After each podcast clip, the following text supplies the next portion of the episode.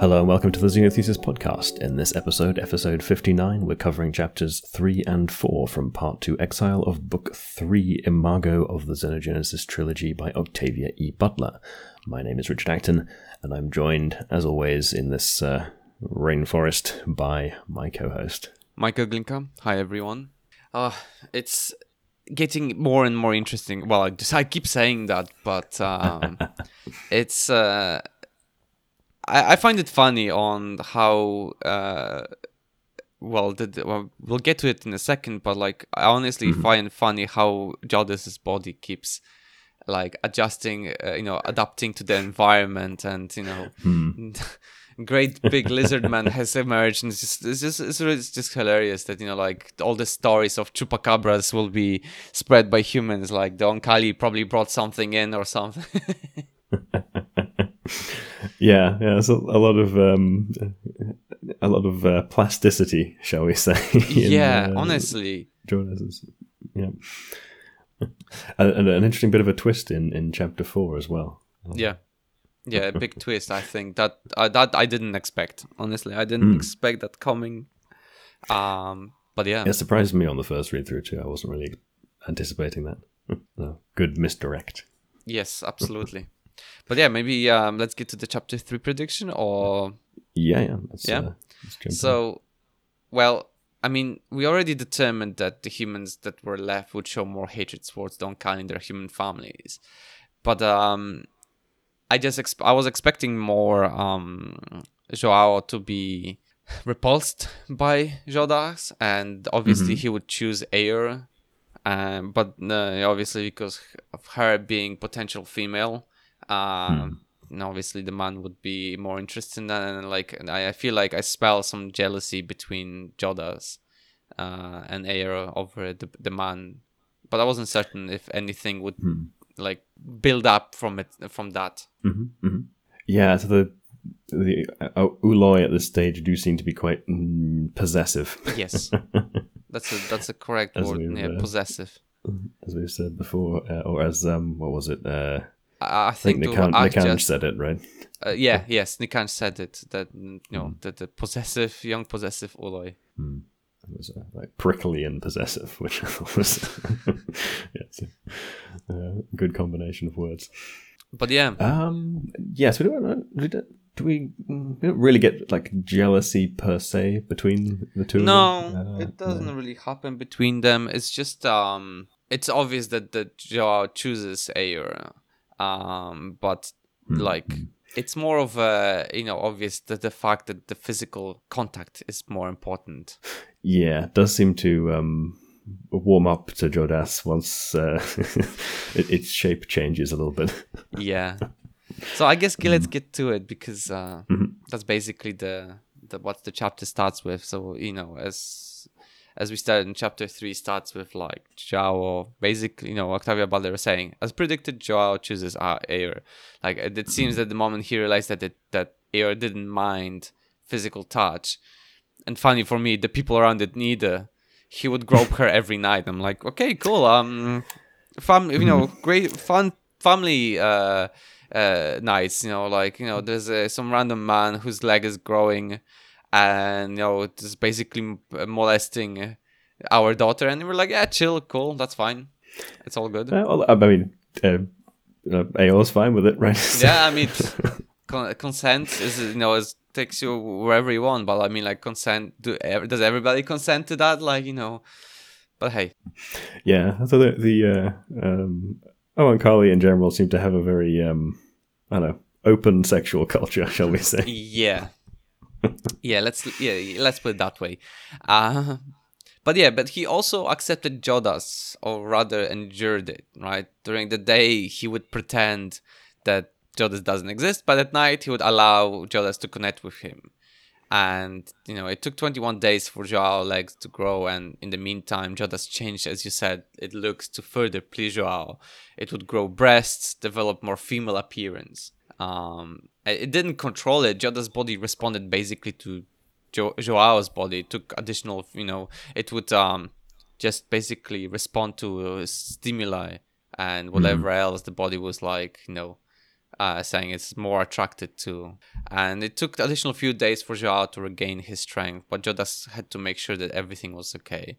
The leg looked soft and tender, so it made sandals for him to ensure no damage would take place to the foot. Mm. Yeah, it seems like the sort of much more like shape-shifting almost abilities that Jodahs has lets it be a bit more appealing visually to the humans, right? Because the way that the Ooloi were trying to do this before always ended up being kind of like pheromones and mind manipulation-y stuff, right?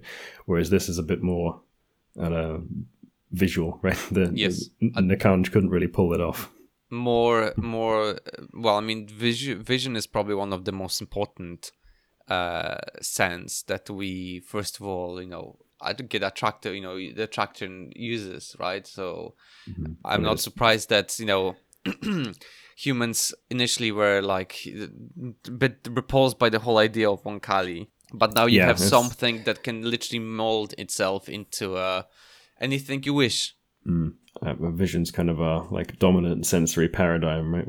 Our ability to smell and all the rest of it is not quite as significant a contributor to inputs for by comparison with say dogs and smell or many other organisms. Just like the amount of nerve endings that come into our brain from eyes is more than most other things. Absolutely. Maybe tactile stuff as well to some degree, but mostly. It's interesting that the fact that you may be like, oh, this is what attracts me now, and then like you start feeling like, oh, maybe something else is like, and then like now I'm into big breast women. Now I'm into like more of the opposite way. It's just like, yep, no worry, chap, I've got it covered. Oh dear. But yeah, after 24 days, Jodahs said that it's time for the man to go. It surprised Joao because the man became more dependable on Jodahs than he would like to admit. And as I said before, the man would ignore Jodahs during the day, but at night was a different thing. He was finding it hard to manufacture the hatred towards Jodahs. Yeah, as usual, we have some interesting way of manifesting that kind of internal contradiction with still very much intellectually not wanting to be engaged with the Oankali and particularly the Ooloi, but they usually, they worm away in. Exactly. So Joao would tell everyone except for Jodahs directly about himself, that he came from Sao Paulo.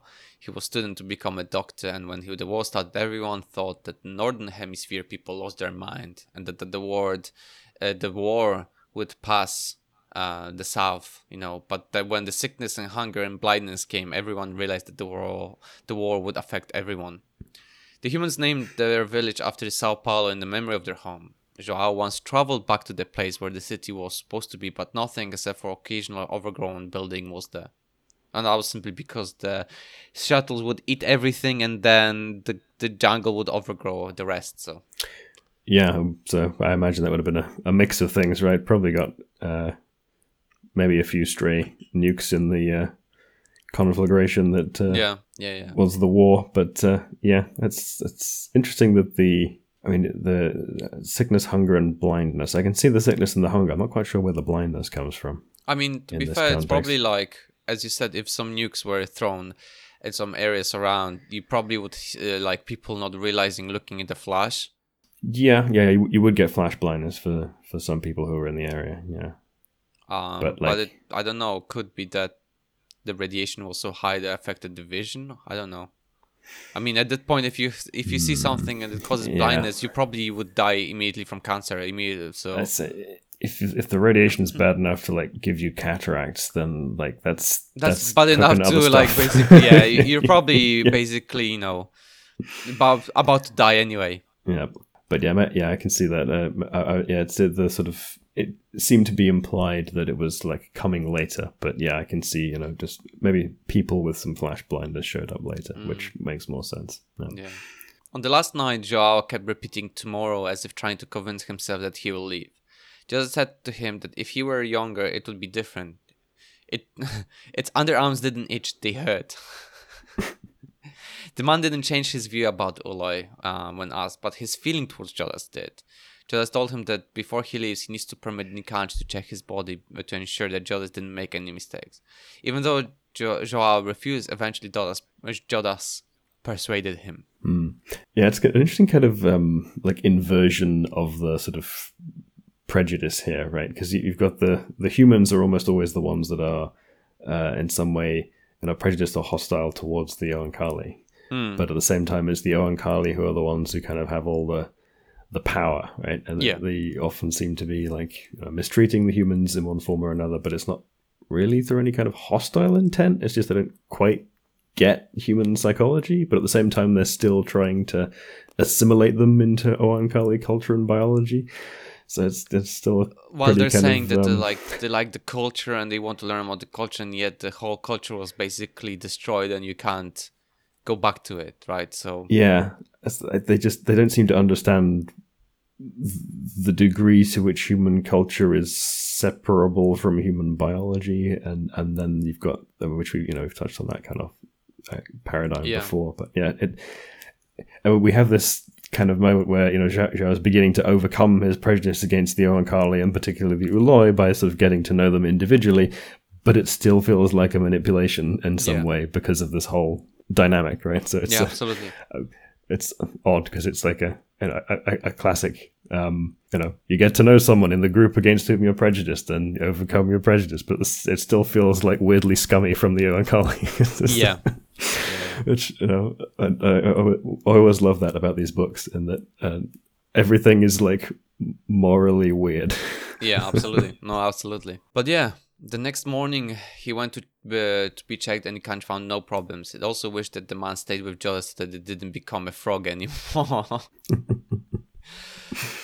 As the final conversation took place, Jodahs was trying to convince Joao that he could have family with Oankali and older ones, or go to Mars where he can meet someone that looks like Jodahs to have human children. Joao really liked Jodahs because the Ooloi could become anything Joao wanted, but Jodahs said it wouldn't be possible for them to be together. Chapter finished with Joao saying that to Jodahs that they all have been between Oankali before, and no Oankali made him doubt himself as much as Jodahs did. As you said, Richard, he didn't know what he actually wanted from Jodahs. It was unusual, but he didn't want to leave. But he left nonetheless. That's where the chapter ends. Yeah. So we get some, like I said, this growth from Joao and his prejudice, but yeah, still feels weird. Yeah, it's hard to break your old habits, and especially when you get so many conflicting thoughts and ideas thrown at you, sometimes it can be overwhelming. I can see that happening for the man as well. The saying that I don't want to leave, and yet leaving the next day because he knows that things probably didn't change. It's just his perception of the other person just changed, not the whole group. Yeah, and there's not really the opportunity to sort of deepen the relationship in any sense with Jodahs because Zhao's too old to be a long-term partner for Jodahs without Jodahs ending up living a lot less. Yeah. Absolutely. So I guess let's go to chapter 4, predictions. Mm-hmm. So this is where I wasn't sure where the story would go, because obviously this whole storyline with Joao is finished. But obviously since he leaves, things are not the same. And I thought maybe because, the inclination that Jodahs' his under armpits are not itching, they're hurting, maybe he is starting to actually exhibit first symptoms of secondary metamorphosis, that even though he still hasn't found any potential mates, maybe it's it will start, it's the first steps of becoming adult Ooloi are starting. That's what I thought might be happening next. Mm-hmm. Yeah, we get kind of a misdirect there, right? You think it might be happening to Jodahs, but then surprise, it's Aor. It's Aor, yeah. It's not Jodahs that's going metamorphosis, yeah. And so yeah, let's get to chapter 4 summary, I guess. Mm-hmm. Yeah. So exactly as I said, Richard said, 2 days after Joao had gone, Aor started her metamorphosis. But funny thing is, not as a female, but into an Ooloi. Yeah, big surprise. That was a big thing. Like, I didn't expect it. I didn't expect this to take place. Nothing in the book before has given any clues to you know, Aaor becoming Ooloi. Maybe spending so much time with Jodahs caused the metamorphosis to change the direction. I mean, that would be perhaps consistent with the some of the stuff we heard previously about the impact of the sex of the siblings on the other siblings in Oankali biology. But I think it was pretty out of the blue. I mean, there might have been a couple of very subtle hints in there, but I can't put my finger on anything. No, I think it's... So they mentioned, like, obviously the child has to spend as much time with their same-sex parent as much as possible, right? So you would think that Aaor would spend more time with Agjas, but throughout the book, we're not told much if they spend time together. We're mostly shown the perspective of Jodahs and Aaor, or Jodahs, Ayr, and Nikanj, and I think that might have led to this. Yeah, Aaor's been spending a lot of time with a mature Ooloi and an immature Ooloi. Right? Yeah. So I suppose that's going to be impacting on the sex development, their development, its development, I suppose now.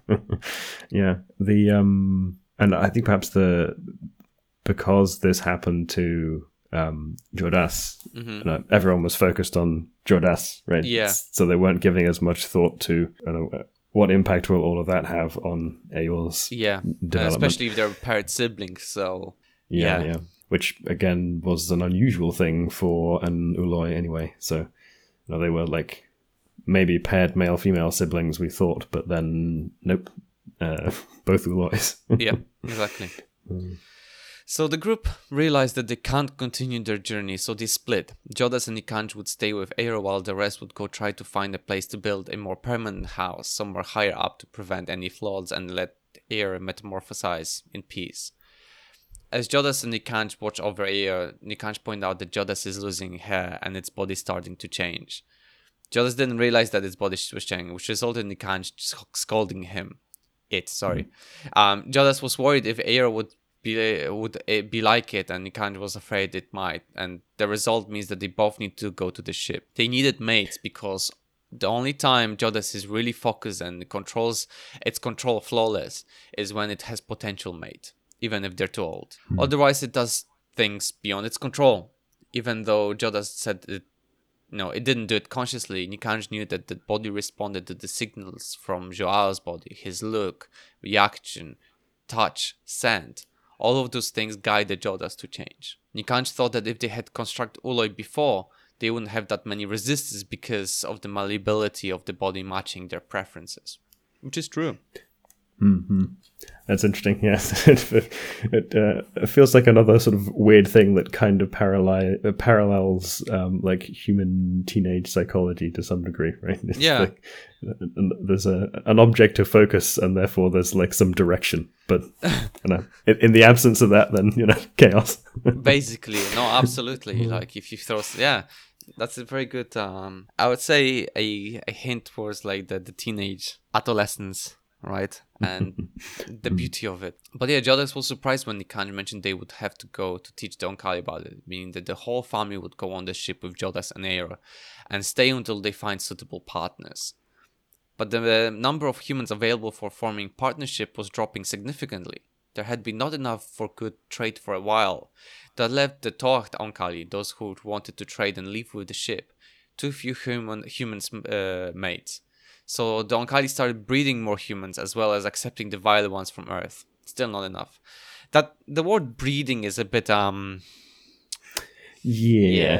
what exactly does that entail? Exactly. I mean, I suppose they have that whole making like print copies of people thing from genetic material they have on file, as it were. I mean, to be fair, yes, but at the same time, can you imagine, like, you make a print copy and then another person takes another print copy and then, like, suddenly those print copies meet at some point?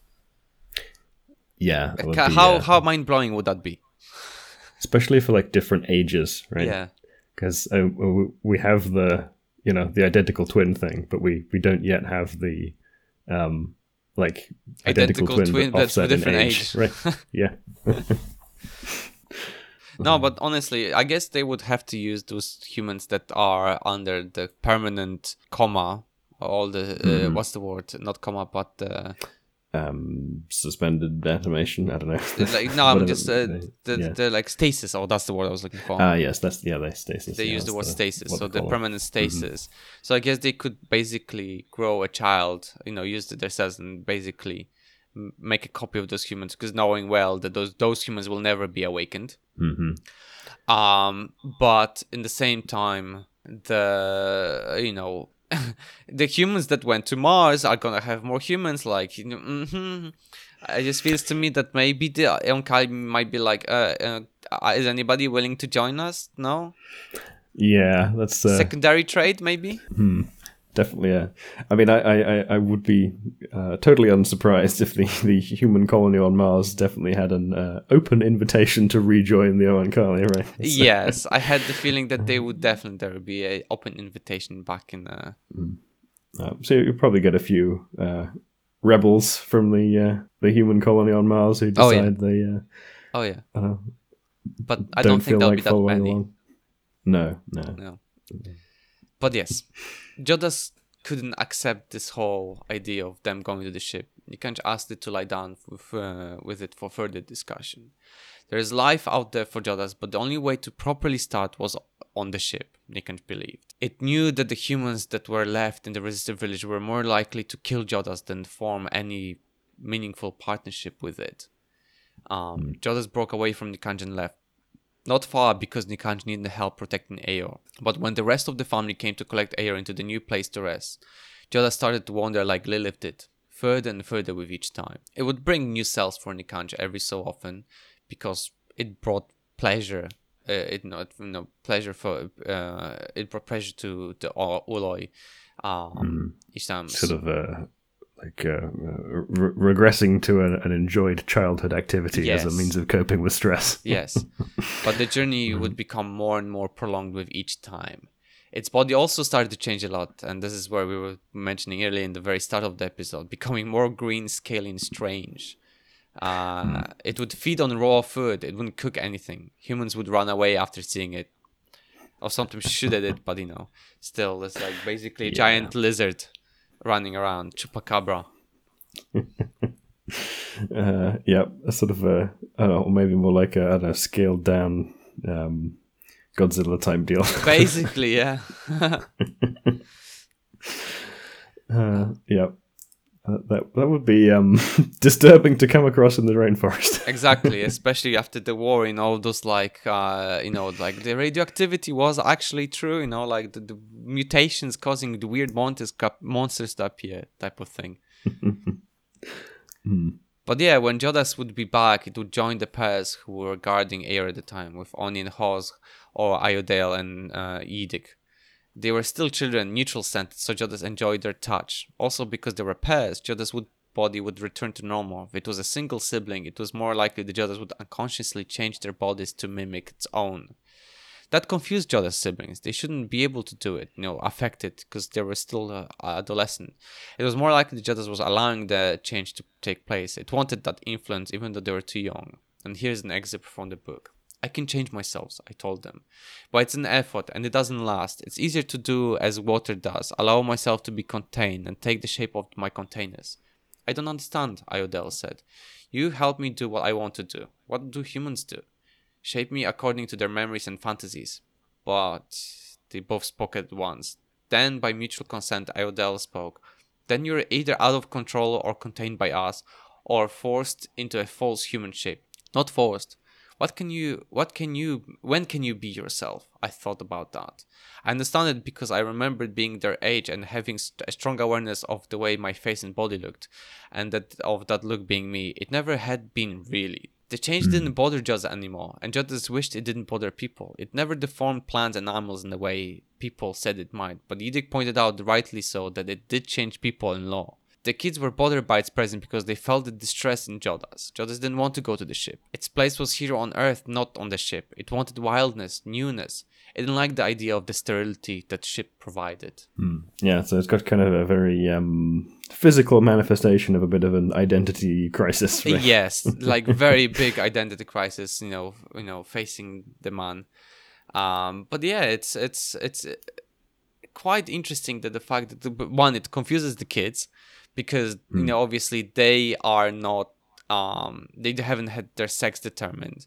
And basically the only way that Jodahs goes back to its normal shape or the original shape pre-Ooloi metamorphosis is because probably from the memory of those kids. But as the book says, you know, like if it was just one kid, probably would have more scaly things running around. Yeah, it needs some kind of a external conception of what it should look like that it can conform to. Yeah. And yeah, doesn't have a clear image of what it wants to be. Exactly. Yeah. Mm. But yeah, the chapter ends with Jodahs observing the siblings, how united they were, synchronized. I just said that they would certainly become mates if they developed as male and female, and they didn't want Jodahs in between them. But at the same time, they did want Jodahs because they were helping it and it made them feel good. And Jodahs liked the fact that it could give them some level of pleasure. Not as much as the adult Oankali, but it started to learn how to do it. But the thought of going to Chkachadak and being kept there like in a cage drove it to travel again. And that's where the chapter ends. Mm. Yeah, so they've got a bit of a decision to make. Jodahs doesn't want to go up to the ship, but there are no real available mates of a suitable age that are human down here. Yeah, I mean, everybody just wants to shoot you on sight. And basically, and anything that's any humans life are on the ship or on Mars. So, yep, or any of the young ones anyway, right? Because everyone on Earth has been sterile for the last almost 100 years. Exactly. So the question is now, I mean, we had this conversation, but it's going to be the point where the 5-part families are going to stop and. Eventually the construct families will have to go back in a way to the construct Ooloi and construct male and female. Mm. Yeah, move back to the 3-parent arrangement. Yeah, exactly, which is quite a it must be disturbing, right? Because you start with the Oankali 3 parents and then you have the 5-part family. And then back to 3, right? Because there's not enough humans to journey to create the trade. Mm-hmm. I mean, I suppose once you've had a couple of generations of the 5-person families, then you have enough mixing that the human genetics is present in many of the subsequent generations, and because there's no predetermined mix per se, the Ooloi can still engineer that in. But true, it seems like culturally and socially almost they're not satisfied with just having some of the genetics present, right? They want some diversity, and they want to actually go through this phase of assimilating a new trade species. Exactly. So need more humans. Yeah, exactly. So yeah, should we go to the chapter 5 prediction? Sure. So as Ayr's metamorphosis continues, Jodahs is traveling more and more out. And I feel like it's going to happen. What's going to happen is some humans notice Jodahs, in his grotesque form. But maybe the case also that Jodahs will find some humans that I don't know. He's so desperate to form a family unit that maybe it might start going crazy after some humans. I don't know. Metamorphosizing is as you're changing its form as it chases after those humans. I have no idea, but it just feels to me that something is going to happen, something bad because of Jodah's need to form that family unit. Okay. Mm-hmm. Any speculations about how Aaor's going to cope once? That's a good question. I don't know. I mean, depends. If Jodah's going to be there when Aor wakes up, and it can share its experience with Aor and help it, adjust what he was experiencing as the first Ooloi construct. But if it's not there, it will be quite difficult too for Ayr as well. I mean, definitely Ayr is going to experience the same thing as Jodahs did, like not being able to control it properly and type of thing. Mm-hmm. Okay, yeah. So maybe able to benefit a little bit from Jodahs's experience. Yeah. But yeah. If Jodahs is there, if it's not like pretending to be a lizard or in a river.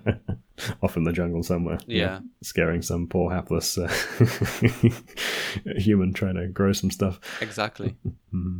Basically. But yeah, I think that's it for today, right? I think so. Yeah, a little bit of a shorter episode, but yeah, interesting nonetheless. A bit of a interesting twist thrown in at us. It was good. Yeah. Yeah. I as I said before, I think I didn't really see that one coming. No, honestly, when I first can't tell. Impossible to tell. But yeah, thank you very much everyone for listening. We're Xenothesis. You can find all the places we upload our podcast on xenothesis.com. I was Michael Glinka. And I was Richard Acton. Goodbye.